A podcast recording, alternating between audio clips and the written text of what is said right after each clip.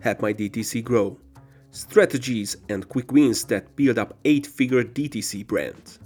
How can personalization accelerate your e commerce growth? Join David, founder of Made with Intent and the author of The Personalization Paradox, as he dissects the art of personalization in e commerce. Learn from his extensive experience, including the creation and successful acquisition of user conversion, a leading CRO consultancy. This podcast will delve into personalization from understanding your audience's intent to strategic implementation, always with a focus on empathy and ethical practices. In this podcast, you will get the answers to the pivotal questions. How can businesses navigate the hype surrounding personalization and develop practical strategies to deliver meaningful and impactful personalized experiences for their customers? How can businesses differentiate between personalization and recommendations? And why is it important to understand the distinction? How to start with personalization and how would it solve the growth of your brand? And of course, I'm here to help your DTC brand grow, so I asked all my favorite questions at the end books to read, mistakes to avoid, quick growth tips, and tools to use. Now, let's get ready! Maybe I would start with a rather not provocative question, but you end your book with this question. And maybe I will quote from your book that as a consumer of personalized experiences, I just wanted to be heard, listened to, cared for, and cuddled. As a practitioner, I am taught to exploit, extract, and prey on the vulnerable. These two sides seem misaligned with one another, creating that ever present personalization paradox the hero versus the villain. So, what is this personalization paradox, and how can we put a person back in personalization? So, you, you wrote a book about that, so just summarize it in 10 sentences. I don't know. Maybe it would be rather hard.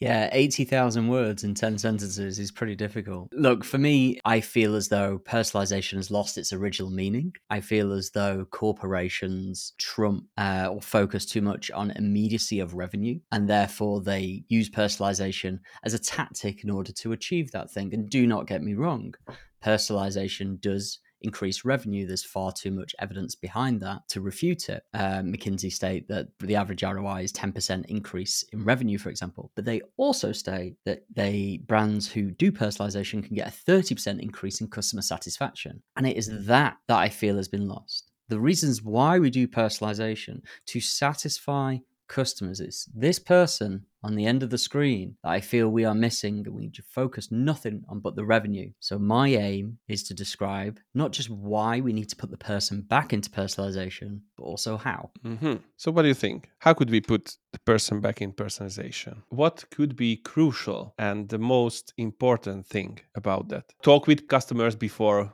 we try to personalize our efforts or or something else? Well, yeah, it's all about listening and context, for goodness sake. If we take it back to what we're trying to do as brands, which is to sell. Okay.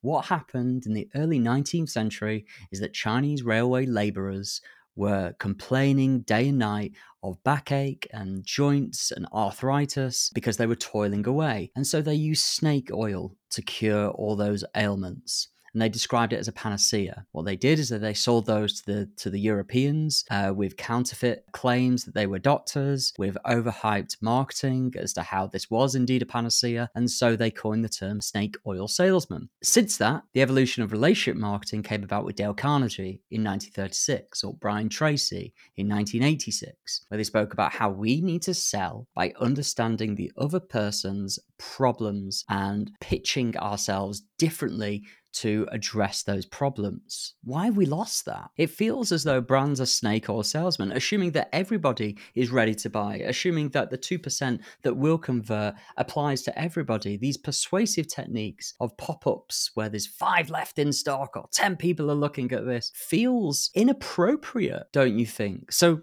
I mean, my answer to the question is we just need to listen more, understand more about the customer and the other person on the other side of the screen, just as Dale Carnegie wrote about nearly 90 years ago. Yeah, I, I, completely agree that maybe online merchants also could learn about brick and mortar stores, how to connect with people and how to personalize their approach. Well, absolutely. I mean, you, you, probably your listeners have all been in a boardroom before where the most senior exec will probably say, how do they do it in stores? Or imagine we were in a store. There's a reason behind trying to translate this virtual simulation into real life. It's because we need to practice how we sell in real life and translate that over to here. And there's one ingredient missing. It's it's a difficult ingredient, but there's only one, and it's just listening more. It's not push, push, push, push, push to the masses. It's Tell me about yourself and your needs. And we've come a little bit of the way in the form of product quizzes, for example, in the form of recommendations, but it's not enough. I think, you know, there's more to life than just finding the right product. It's about selling the right product as well. And what do you think? How can businesses navigate the hype surrounding personalization and develop practical strategies to deliver meaningful and impactful personalized experiences for their customers? Well, currently, the way people see personalization is just about this finding element. It's just about recommendations, usually. Uh, that's how people translate personalization. Personalization equals recommendations, recommendations equals personalization. And we must all thank Reed and Jeff at Netflix and at Amazon for teaching us those ways. You know, that they've come top down as to we're the best at personalization, but we don't really do personalization, we do recommendations.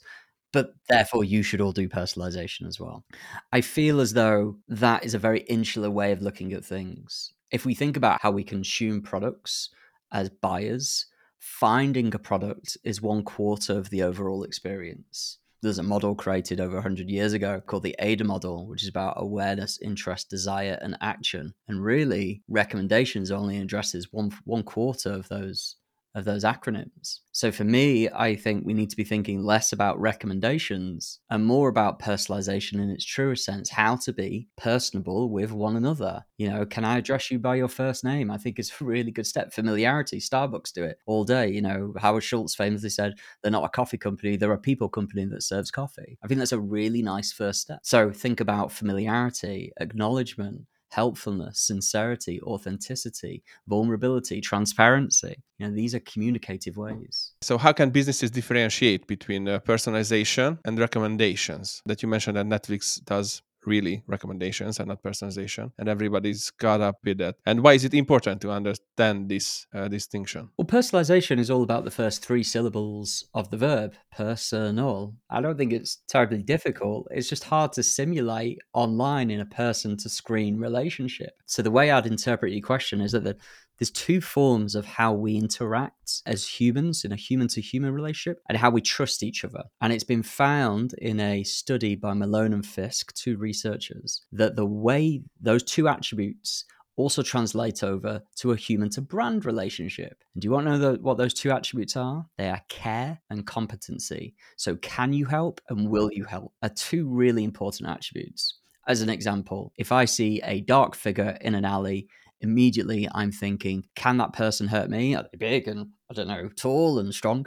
And will they hurt me? What are their intentions with me? And the same applies, but the adverse and in a human to brand relationship. I see recommendations as a form of competence, not necessarily a form of care, i.e., they can help, they are helping me solve a problem, but do they want to help? Do they demonstrate help? Uh, an example being Amazon recently got fined just last year uh, 900 million euros for pushing products in their recommendations that they want to sell, not that we as consumers want to buy. So they were artificially biasing their own algorithm based on product margins. So I think this notion, this difference between care and competence is really the difference whether you're personalizing or whether you're just recommending. Why won't more people does personalization is it too hard to do that or or they don't find the value or the results so uh, easily in it I asked everybody this and found loads of different answers. Gartner cite that data, accessibility, management, collector, privacy restrictions,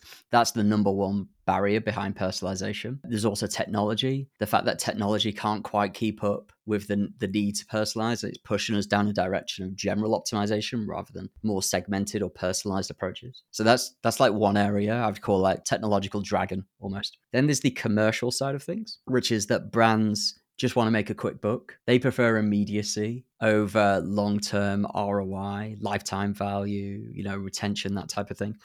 And personalization does not give you that. It gives you a quick bump, technically speaking, in revenue, if the studies are to be believed. And from my experience, certainly. But the true meaning behind personalization is retention. It's just not fast enough. It's not quick enough for companies and brands. So they, they revert back to recommendations. So that's like the commercial dragon. But the biggest dragon The biggest of all of them is the human dragon. Ironically, it's the person in personalization that we need to put back into personalization, but it's the person in personalization that prevents personalization from succeeding.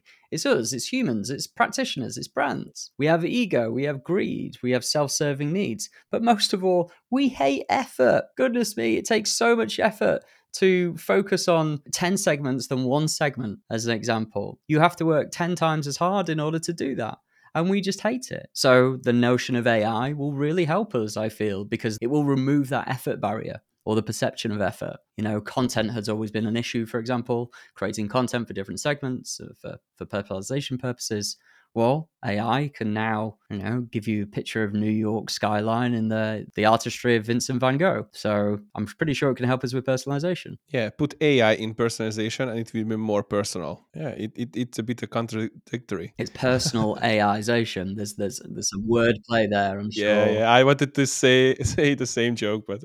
what do you think? What could brands do to incorporate these ideas of personalization? So maybe hire one person to do all the work with personalization or use AI with a mixed strategy and not just product recommendation, but uh, I don't know, fill it up with four more strategies and you're done and personalization is okay. I think for me, you know, I'm talking about putting the person back into personalization. So I'm talking about increasing care and keeping your competence level at the same amount. So how can you increase care, improve on care for your customers? Um, for me, it's it comes down to just purpose. How do you align as not just a senior leadership team, but how does that trickle down into everything that you do to ensure that the reasons why you're doing what you're doing are for the good of the customer and not necessarily for the benefit, or I'm going to say the exploitation of the business itself. So, you know, why are we doing, why are we making recommendations? Why are we recommending things to customers?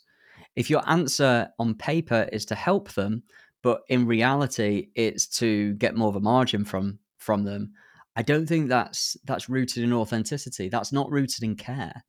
So for me it just all comes down back down to purpose. Are you being purposeful in your practicing of personalization. A lot of p's. Would you say that it is just a big players game or anybody for example for d2c brands also could do that with one or five people? Or maybe they did it at first personalized everything and want to help people and they forget it when they were big and they became big. Well if you think about it the two best people in personalization the rich and the elite and also the proletariat you know the people the mom and pop shops the the people who really care about their customers because they understand that their customers pay their bills. So the stores and etsy are probably some of the best people at personalizing because they really care about uh, and are thankful genuinely and authentically about the person purchasing one of their products. And in terms of the rich and elite, you can simulate that through algorithms and through a hell of a lot of data, you know, a la Netflix, a la Facebook, a la TikTok, whatever it might be, through uh, through just a hell of a lot of money and resource. Everyone in between, which is the majority of us, nobody's really good at personalizing. I mean, let me ask you, because I asked 153 experts this very question. Hmm. Who do you think is good at personalization? Do you have anyone in mind? People who care. People who care. Great answer. Really good answer. I agree. Maybe, yeah, with big brands like Dove for the women. Dove is a good example. Bloom and Wild is something I, I often come up with. Uh, Gousto, the UK meal kit retailer, I've worked with them before. I think they genuinely care as well. Um, whenever there's a purpose, like an origin story, why we're doing what we're doing. I think it's really important. So, for example, the purpose of personalization for the New York Times is different than it is for, I don't know, Coca Cola, for example. And once you authentically recreate that or use strategies in order to adhere to that purpose, I think that's when you become good at personalization. Will there be any ethical challenges of AI powered personalization or any other personalization efforts? Of course, there have been for years. I don't know if you've ever heard the story of how Target, and this was about 20 years ago now, but how Target, the uh, retailer in the US, targeted. Found out who is pregnant? Yeah, you got it. Yeah, yeah, yeah. It's quite a famous story. What you don't know about that story, what's often misunderstood about it, is that when they found out that they got caught, as it were, or that it was slightly unethical, what they did is they kept the same algorithm, but instead of showing, say, nine baby products, they showed six baby products, like a lawnmower, washing machine, and a chair, just to show that they weren't always listening to you. you know, they're not that overt. So, yeah, I, I I think there are always going to be bad practices. I mean, Scott Galloway is the one that said AI won't take our jobs, humans using AI, AI will. And I believe in that world where at the end of the day, humans are coding the natural or inherent or not biases that exist within these platforms that will mean that whatever you are being served in terms of a content or a product in a in a recommendations environment will be the result ultimately of the human who started that chain of events not the AI for example when Amazon got fined 900 million for pushing products that they wanted to sell i don't think that was a, a a conscious decision by some something AI that doesn't have a conscience. That was clearly done by a human. It was a known decision. So yeah, I think it's really dangerous. I think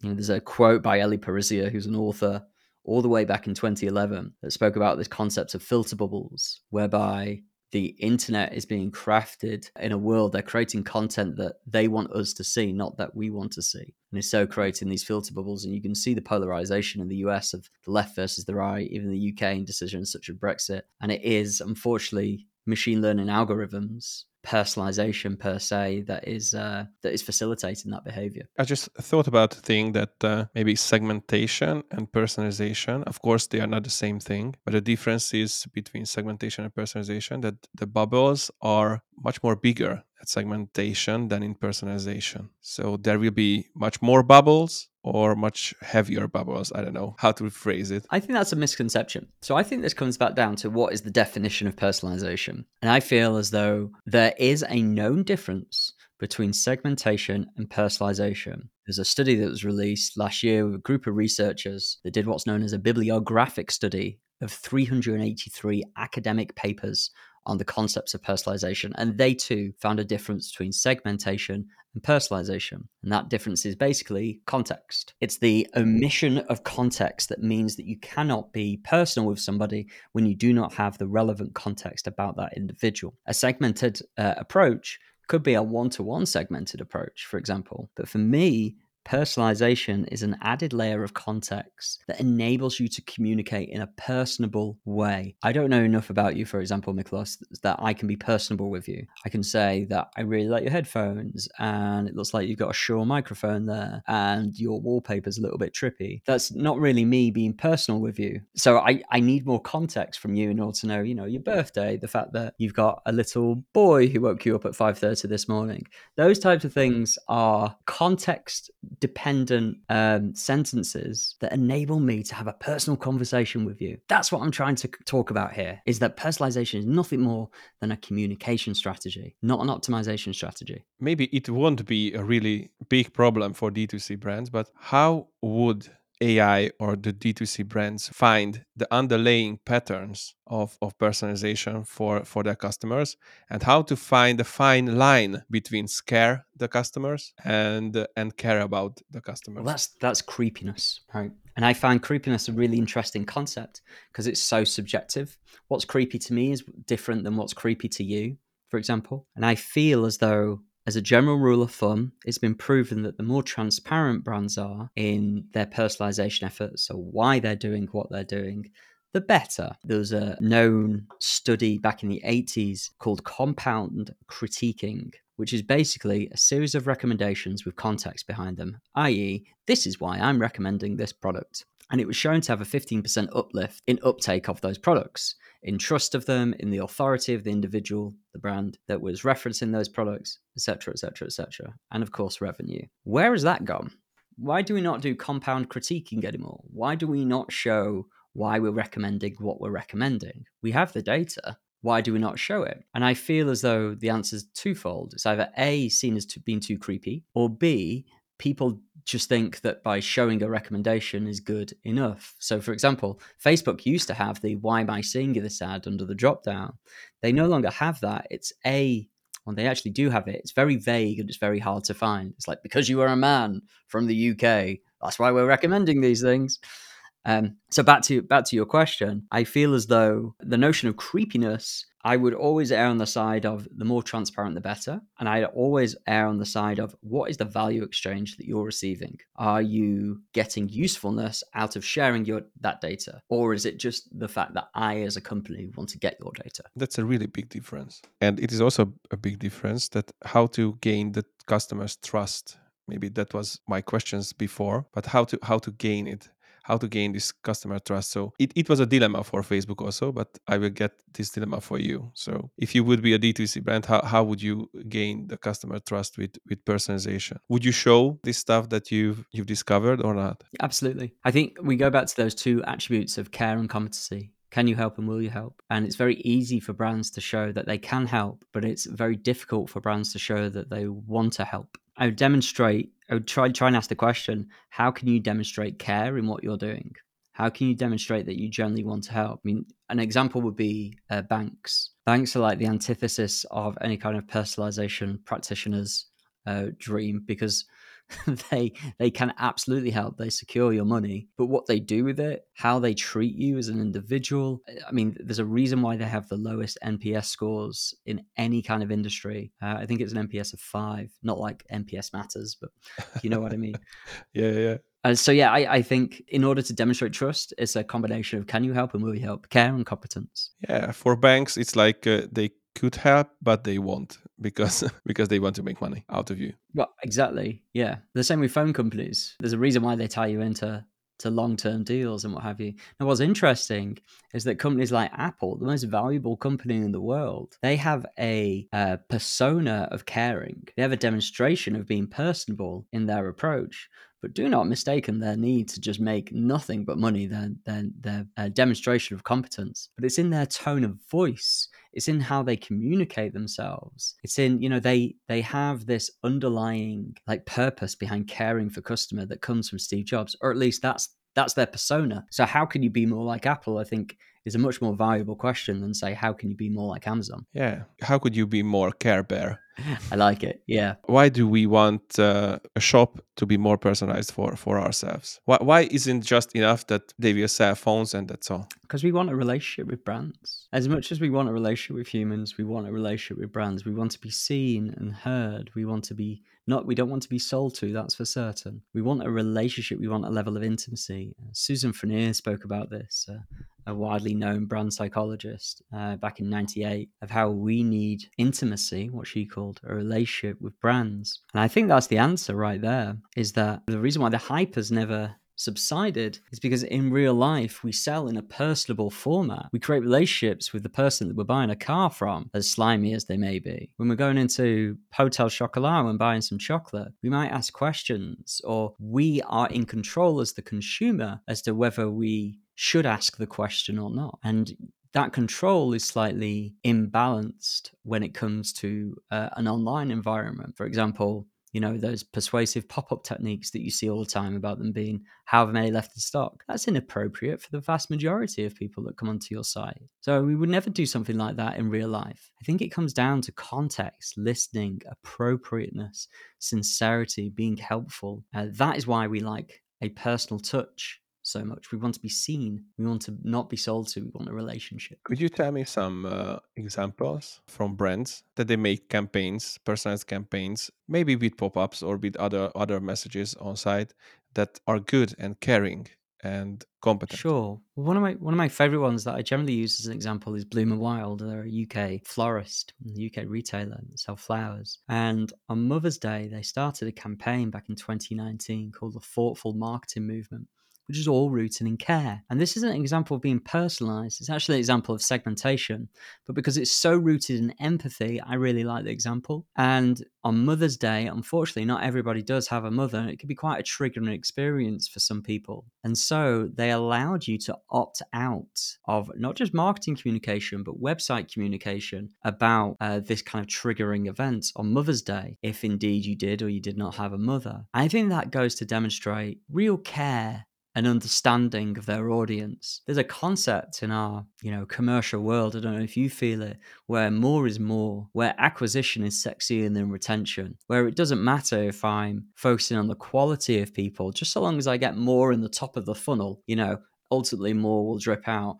For me, that's the antithesis of care. That's all about competence. And what Bloom and Wild did is they said, no, no, no, We're going to focus on the quality of people and also care for those who are never going to purchase anyways. And I think, you know, it's a really good example of care over competence. Maybe not necessarily one of personalization, but certainly one of relationship marketing. Hmm. What do you think? How could brands start with personalization? And the other question is, how would it solve the growth of a brand? Maybe from the start. Good questions. Uh, well, let's tackle one by one. So, how would they start with personalization? It comes back to purpose. Why are you doing what you're doing? It comes back to understand what personalization is not. It is not just recommendations, for goodness sake. How can you get it's about being personable and getting close to your customer? And for that, when I mentioned before about the missing ingredient being context, I would also basically say that in order for brands to get started with personalization, if you understand the purpose, what you should be doing is looking at the intent of your audience. Now, I'm a little bit biased here. I've created a platform uh, with my team and got some funding behind it that allows you to understand the the intent of your audience that's online. So I am biased, but I believe in it so much. If you understand where the user is on the other side of the screen in their buying phase, and what the little micro signals they are doing in giving to you, where they are in that phase, or what level of intent they have to make that purchase, you can be appropriate in your messaging. You can know whether they have just landed, they don't know what a scoop the Scooby Doo is about your brand, or what kind of products you want. Don't shove 10% discounts down their face. Educate them about your products and about your brand and where you come from. And the same is true at the other side of the fence if they're going to purchase, don't upsell them left, right, and center. Just leave them a hell alone. Let them get on with their job. So I always recommend understanding intent as like a really core concept, listening to your users. And that can just be done in micro signals. You know, when I'm talking to you right now, there's the famous, see if I get this combination right, it's 738 55 rule. I think that makes 100, uh, whereby uh, what I'm saying to you only 7% of the meaning is communicated through my voice. 55% is in body language and 38% is in tone of voice. Well, what we're doing at Made with Intent is helping you understand that other 93%, the 55 and the, the 38. Yeah, that's 93. And what brands are doing, they're only listening to the 7%, than what comes out from what people say.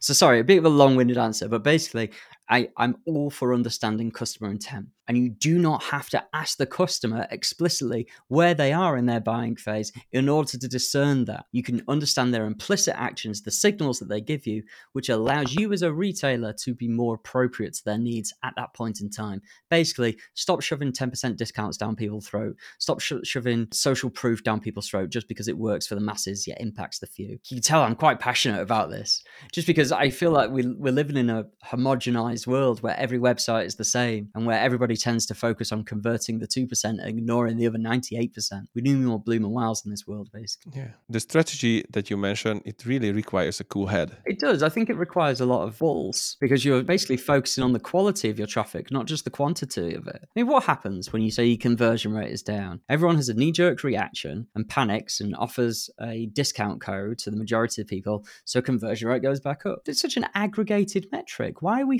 in this. Like, what? We're in 2023, for goodness sake. Your conversion rate is down because the composition of your traffic is of a lower quality than what it was yesterday, last week, or last year. It's all to do with the level of intent users have in order to make a purchase. And I feel when we look at conversion rate, this aggregated, rare, retrospective metric, it feels as though like we're only trying to convert the 2%, not focusing on the 98% that don't. It's for the it's a metric designed for the business, not to understand customer quality or satisfaction. How would you start giving advice for a brand who did all the things completely in another way that you're supposed to. So they didn't care, they didn't have the competence, or they didn't give a crap about uh, personalization. How would you say to them that it, it's good for you? Or just not these people, but who are in 50 50, like, okay, should I do personalization? I don't know. This works, and I don't want to get into personalization because maybe it, hurt, it will hurt my brand or something like that. I think a lot of people like that. I think, you know, there's a stat by Gartner that say 80% of all marketers will abandon personalization in just the next two years, for goodness sake. Uh, I think AI will help that a little bit. I think it will decrease the effort. Um, and there's a lot of people that I spoke to have what I would call PTSD, personalization traumatic stress disorder, i.e., they've already tried it, uh, they failed, and therefore won't try it again. And I feel as though to those people, I would really just question why they were personalizing in the first place and just get to the nub of it. Because again, I just want to reiterate personalization is a communication layer. It's just about being more personable. You're going to hate me if I forget that your kid woke you up at 5:30 a.m. this morning or I just didn't listen to anything that you're saying because I want to push I know what I want to sell or my book or my new business or whatever it might be. It feels shit. Well, brands are the same. There's a reason why we hate banks. There's a reason why we hate mobile phone contracts. The reason why we generally hate or we blame people who uh, you know DPD and Yodel and people who deliver packages for us. One bad experience does not equate to 100 good experiences it equates to a thousand good experiences and it could really derail you. So, to those people, I would just question what their original purpose was because I think it won't be rooted in what personalization should be, which is just about being personable with one another. If you had the time and energy to write another book I don't. about It's a personalization, silly question. There's no sequel. it's not going to happen again. It was really hard to do. or launch a course about personalization, I don't know, something like that. What would be the title of it? What do you think? I mean, my book is called The Person in Personalization, but it'd be something rooted in uh, just being more human, having more empathy. You know, it's it's fascinating, isn't it, that in our society, emotional intelligence has become a thing, and where we understand now that intelligence is not just your IQ, but it's it's also there's so much more to it. You know, there's EQ, for example. Um, so I think erring more on the side of how can you understand, how can you listen, how can you have more empathy? Maybe I've had too much therapy. Um, I, I think would Yeah, that's a thing. probably you know I'd probably go down that route basically. I feel like I've been burnt so many times in the past by maybe just working in, in e-commerce for so long. By personalization. Who knows? But I have a real chip on my shoulder. I also get rid of all my all my previous three written questions, so that we should have a conversation. Yeah, and that's all. Sounds good.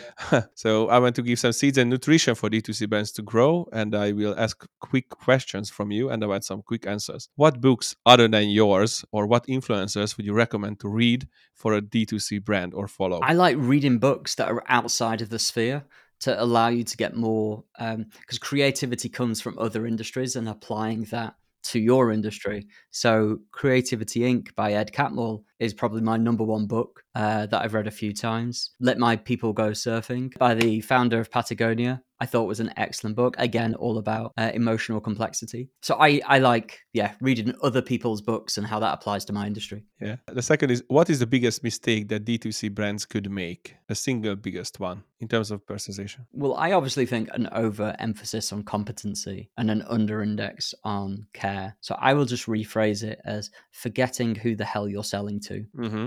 And could you tell me a quick growth tip related to personalization that they could apply the next day that they listen to our podcast? There's a belief that having inserting the customer's first name into an email subject line or whatever is not personalization. I disagree. I think it's a first step towards personalization because I think it indicates familiarity. It's acknowledgement and familiarity. There's so much within a person's name. There's a reason why Tom Cruise is the most popular actor in the world, because he remembers everybody's names. If you look at any of the famous leaders, from Sir Alex Ferguson to Howard Schultz to Steve Jobs, they all have one thing in common, and that's they remember people's names. So, for goodness sake, use people's names. It is very, very useful. And there's so much evidence behind that. So, yeah, my advice would be use people's names. Yeah, it is Daniel. No, okay, you are David. I'm just kidding. People call me Dan all the time, oddly. I think it's the So- DNA. I don't know. DNA. That's good. And the last question is what tools would you use as a DTC brand for growth or for personalization? Are there any tools that you would recommend? I'm not going to recommend mine because I think that's self-serving. Um, but I mean, I What is grew- yours?